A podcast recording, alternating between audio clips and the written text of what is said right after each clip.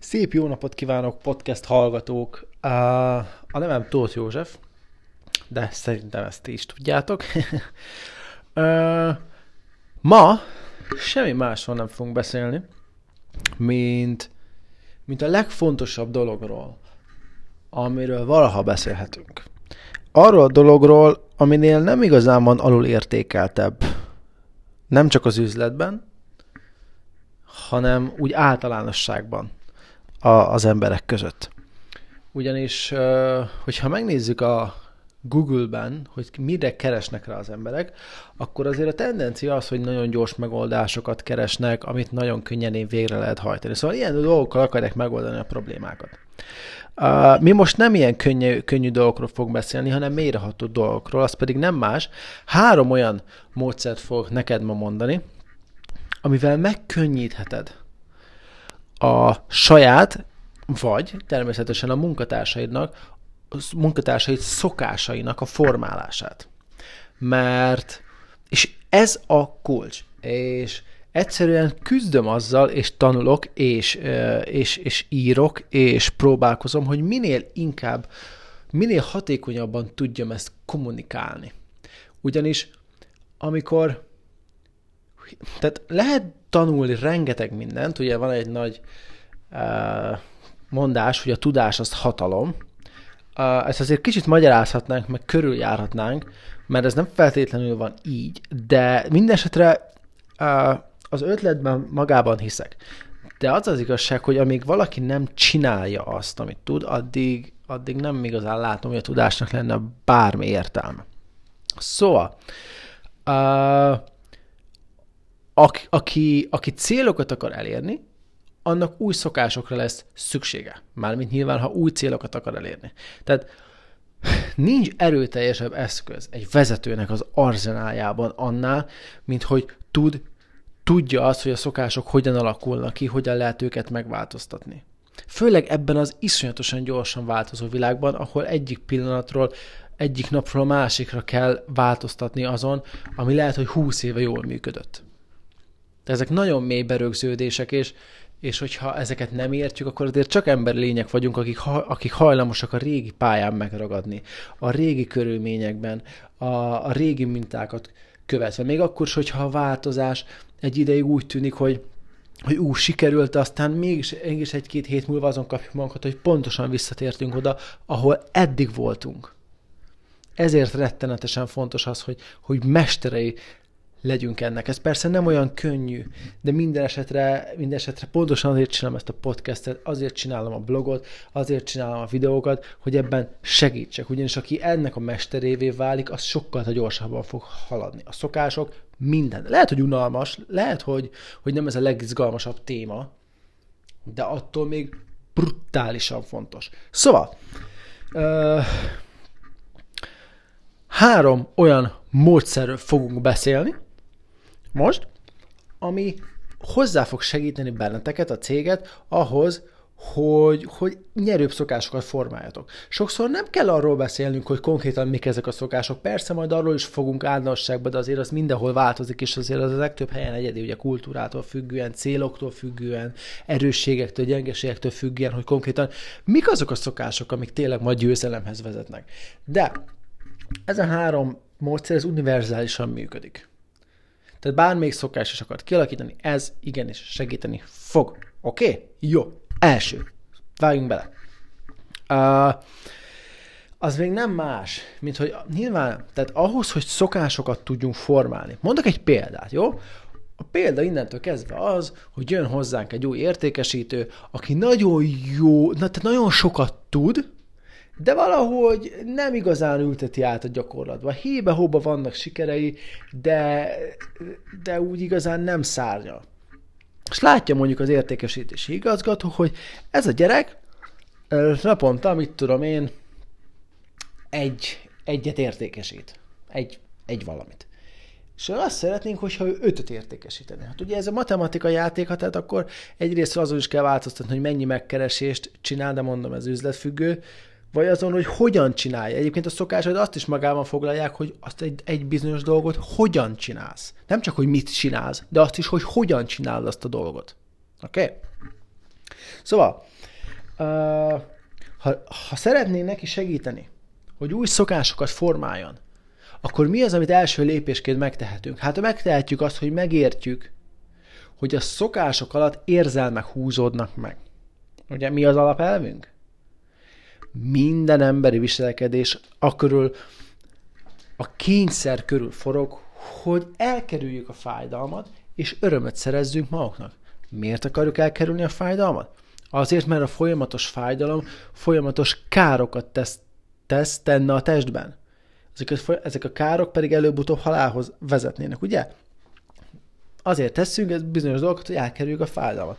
Ugyanakkor örömöt is szeretnénk, ezért házasodunk meg, ezért vagyunk az üzletben, már bár ez nem, nem igaz mindenkire, de ezért megyünk moziba, ezért uh, sokan ezért esznek, tehát, hogy ezért nézünk meg egy jó filmet, ezért játszunk, ezért szeretjük a zenét, mert örömöt, örömöt akarunk érezni.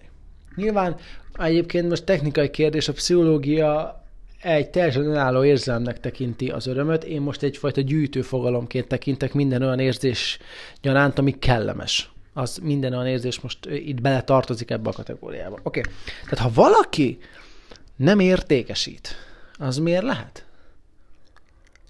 Hát azért, mert fájdalmas neki a tevékenység. Pláne, ha új mondjuk. Tegyük fel, itt most telefonos értékesítésről van szó, most nyilván ez a legextrémebb példát hoztam föl, de hát alapvetően miért ne?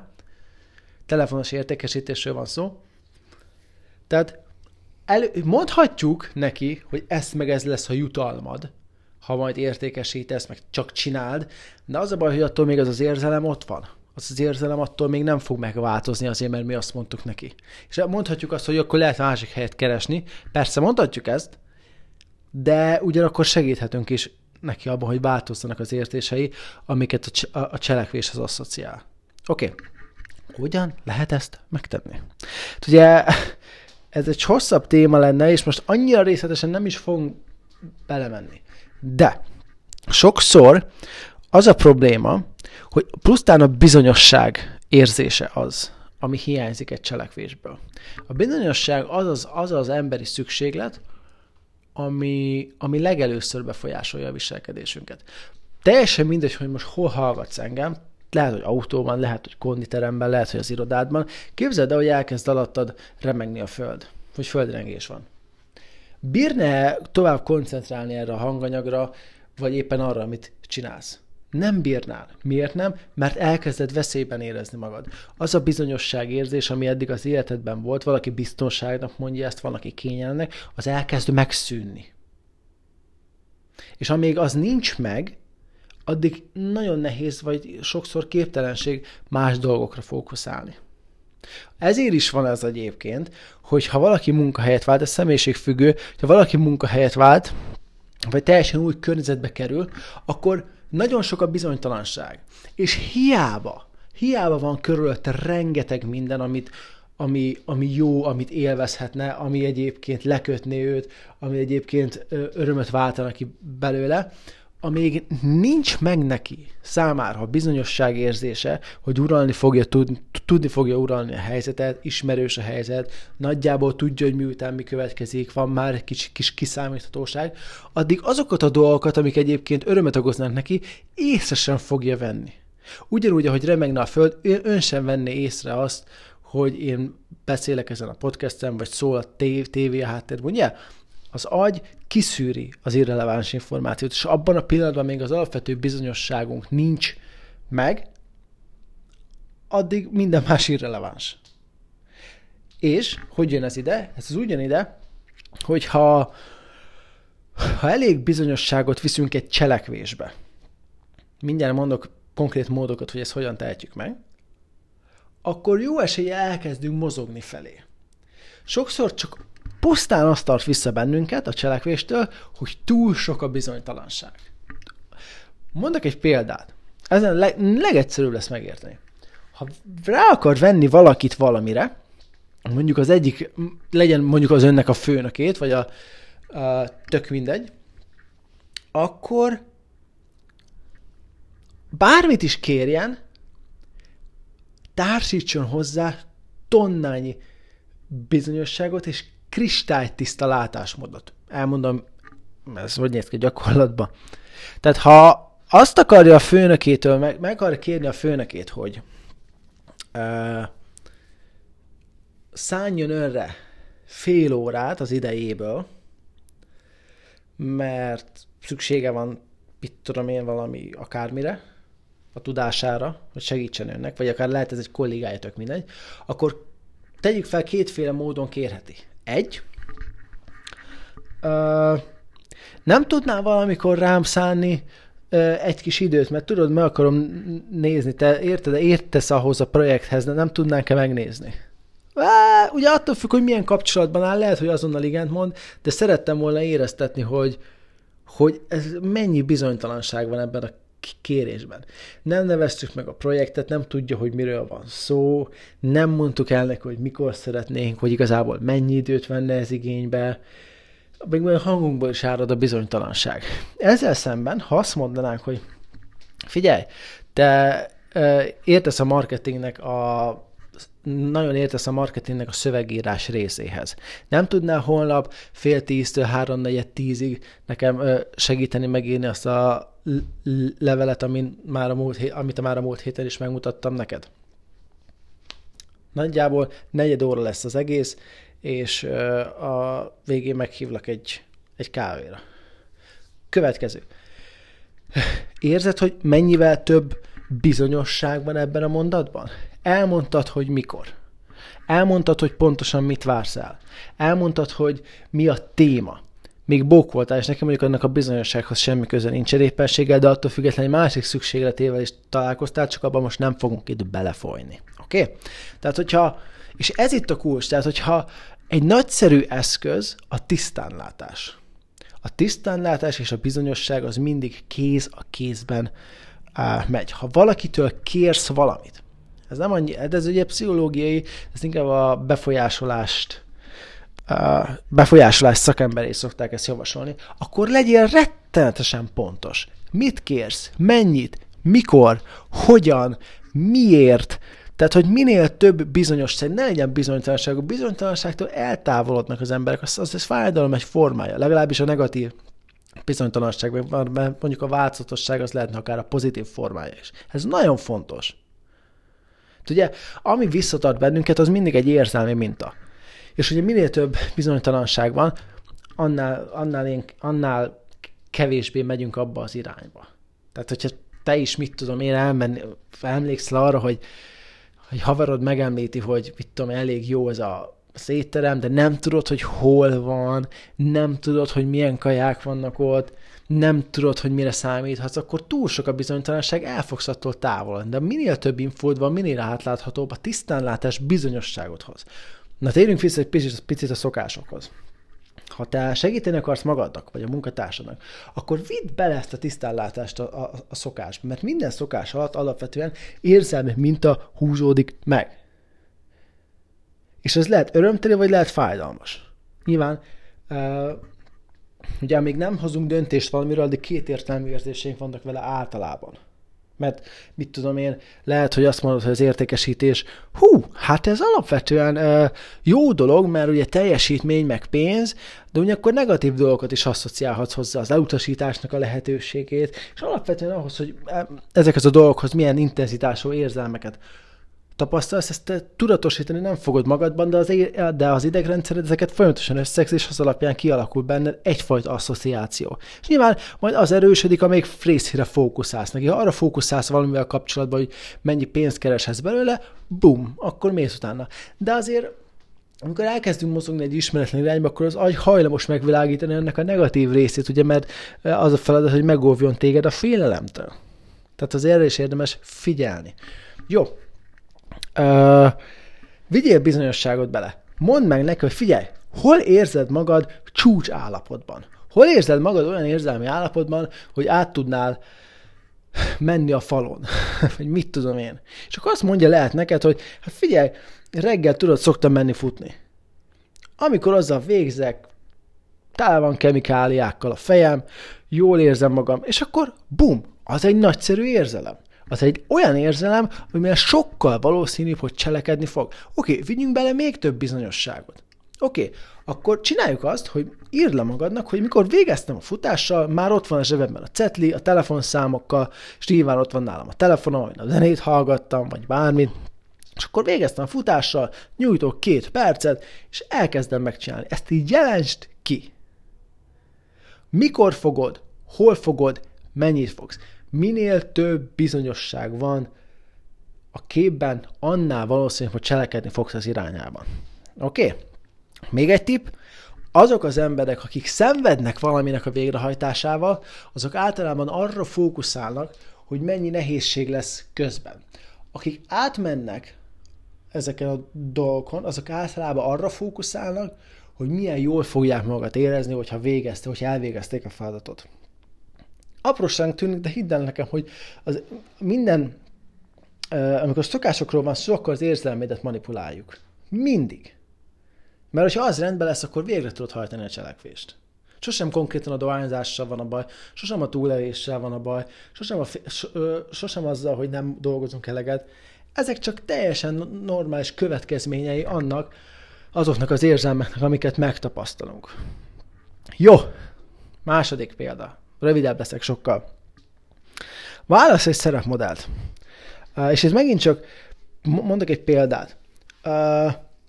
Ha téged inspirál az, hogy a szerepmodell, picit, menjünk egy picit visszább. Miért választunk mi szerepmodelleket egyáltalán? Tudod, hogy kire gondolok? Azokra gondolok, hogy meglátod az embert, és azt mondod, hogy á, én is ilyen akarok lenni. Miért mondjuk ezt egyáltalán? Most én nem fogok nagyon részletesen ebbe belemenni. De az a tulajdonság, amit te másokban kedvelsz, ami miatt másokra felnézel, az a nagy büdös helyzet, hogy az nagyon ott van benned, csak még nincsen kifejlesztve. Ezért kedvelsz másokat. Mert olyanok, mint te. Csak még nem fejlesztetted ki azt a tulajdonságot, amit imádsz bennük. Szóval, ha van olyan üzletember, sztárértékesítő, aki szívesen lennél olyan, mint ő, akkor az azt jelenti, hogy benned is megvan az a, az a, az a a tulajdonság, és én, eb- én ebben a helyzetben minden egyes nap időt töltenék ezzel az emberrel. Valószínűleg nem ismered személyesen, de akkor megnézed őt a YouTube-on, akkor hallgatod a podcastjét, akkor olvasod a blogját. És ma, amit látni fogsz, hogy ha látod őt értékesíteni, ha látod őt azt csinálni, amiről te csak, sze- te csak gondolod, hogy vagy amit te csak szeretnél csinálni, és ha látod őt csinálni, akkor elkezded megváltoztatni az érzésédet, amit a cselekvéshez asszociálsz. Elkezded új jelentéssel felruházni. Mert hogyha eddig lehet, hogy neked az értékesítés az mondjuk egy ilyen szükséges rossz volt, de ha mondjuk a hősöd csinálja, akkor miközben értékesítesz, te is úgy érezheted magad, hogy olyan vagy, mint a hősöd. Ugye rengeteg marketing kampány épül erre az egészre. Szerinted miért van az, hogy uh, sztárokkal, filmszínészekkel reklámoznak egy bizonyos márkát. Hát az egyetlen oka neki az az, hogy új asszociációkat hozol létre az idegrendszeredben. Mit tudom én, látod, hogy Brad Pitt milyen órát hord? Ez mit jelent? Az, hogy aki, aki olyan órát hord, az olyan magabiztos, olyan jóképű, olyan sikeres, annyira vonzó a nők szemébe, mint Brad Pitt új asszociációk. Mit csinálsz? Veszel egy olyan órát. És nyilván ez az emberek x százalékára igaz, akik értékelik azokat az érzelmeket, meg azonosulnak a reklámmal. Tehát ez, ez pontosan ezt az egészet te kihasználhatod a, a, abban, hogy te is keresel egy szerepmodellt, amilyen lenni szeretnél, és az értékesítésre, mint egyfajta szimbólum tekintesz. De ez teljesen automatikusan is működik egyébként, annélkül, hogy én felhívnám rá a figyelmedet. Feltéve persze, ha nincsenek előzetesen olyan negatív berögzítéséd, amik ennél mélyebbek, de majd erről is külön beszélünk. Szóval, válasz egy szerepmodell, modellt, aki csinálja azt, amit te, és lásd, nézd minden nap, hogy ő azt csinálja. Oké? Okay?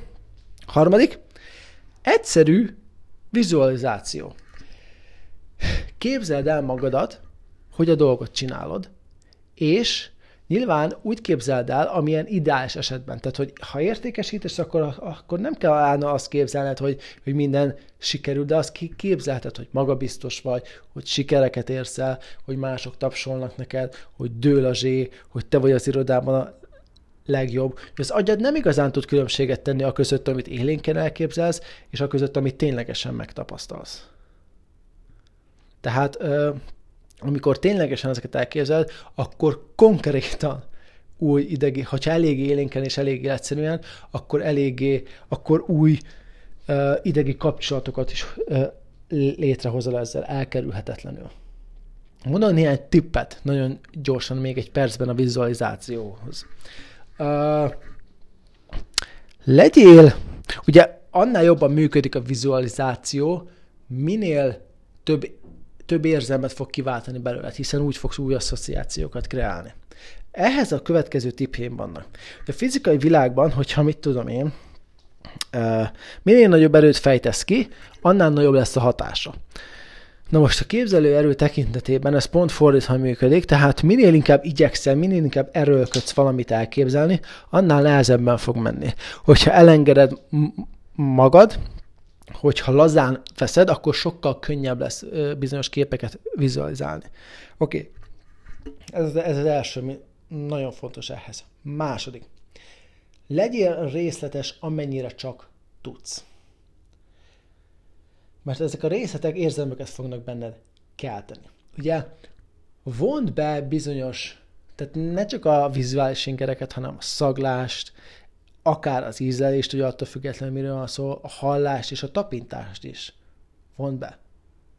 Mert ugye annál, annál, annál életszerűbb lesz. Még egy tipp, mielőtt elkezdenéd elképzelni, és most megint csak a bizonyosságról beszélgetünk, mielőtt az egészet elkezdenéd, írd le akár egy lapra, de minimum mondd el fejbe, hogy mi az, amit el fogsz képzelni. Oké, most azt fogom elképzelni, hogy be, be, felhívom a vevőt, jó kedve van a vevőnek, jól reagál, először kicsit ellenkezik, de hitelesen és meggyőzően kezelem a kifogásait, és végül igent mond, aláírja a szerződést. Most csak mondtam egy példát. Tehát, hogy ne az legyen, hogy vizualizáció közben kezdesz el gondolkozni, hogy mit vizualizáljál, hanem ezeket nagyon fontos, hogy akkor fog gördülékenyen menni, hogyha ezeket már előtte tisztázod magadban. Oké? Okay? Még egy tipp a vizualizációhoz. Legyél helyzet specifikus. Mit értek ez alatt? Hát az, hogy minden helyzetnek megvannak a sajátosságai. Például, ha este, ha az este ha vacsorázol, az nem ugyanaz, mint ha reggelized. Tehát vannak a vacsoránál olyan effektek, például kint már sötét van, vagy már fáradtabb vagy, vagy például még csak még egyedül vagy, mert még a többiek nem értek haza. Tehát szinte minden helyzetnek van egy olyan dolga, vagy több is, ami csak arra a helyzetre jellemző. És nagyon nehéz bevinni érzelmeket egy helyzetbe, hogy ezeket nem teszed hozzá a vizualizációhoz. Én még azt mondanám, hogy ezt is, ezt is próbáld meg, oké? Okay? Nyilván most nem tudhatom, hogy te mit szeretnél, tehát nem fogom tudni neked megmondani, hogy ez mi a te helyzetedben, de szerintem te ezt már is tudod, és ez, ez menni fog. Nagyszerű. Bármelyiket is használd ezek közül a három közül, tudnék neked mondani százat is, de nyilván most erre nincsen itt időnk. De a lényeg, hogy érts meg egyet, és azt próbáld tökére fejleszteni. És a legfontosabb, amit érts meg, hogy a szokás az csak egy következménye annak az érzelmi mintának, amiben abban a pillanatban vagyunk mindegy, hogy rossz szokást akarsz megszabadulni, vagy jót akarsz kifejleszteni, igazából az érzelmek az, amivel játszanod kell. Cool. Egy kicsit pótoltam most a hosszúságot, mert a múlt héten sajnos nem tudtam nektek felvenni. Én remélem, hogy ez nektek tetszeni fog, beleadtam, amit csak tudtam. Írni sokkal jobban szeretek, tehát elismerem, hogy nem vagyok uh, profi podcastes, de, de azért hát, hát ha fejlődök ebbe. Az a lényeg, hogy, hogy azért igyekszem átadni nektek azt, amit, amit szeretnék, meg ami hasznos. Úgyhogy Jövő héten jövök, lehetek velem legközelebb is. Sziasztok!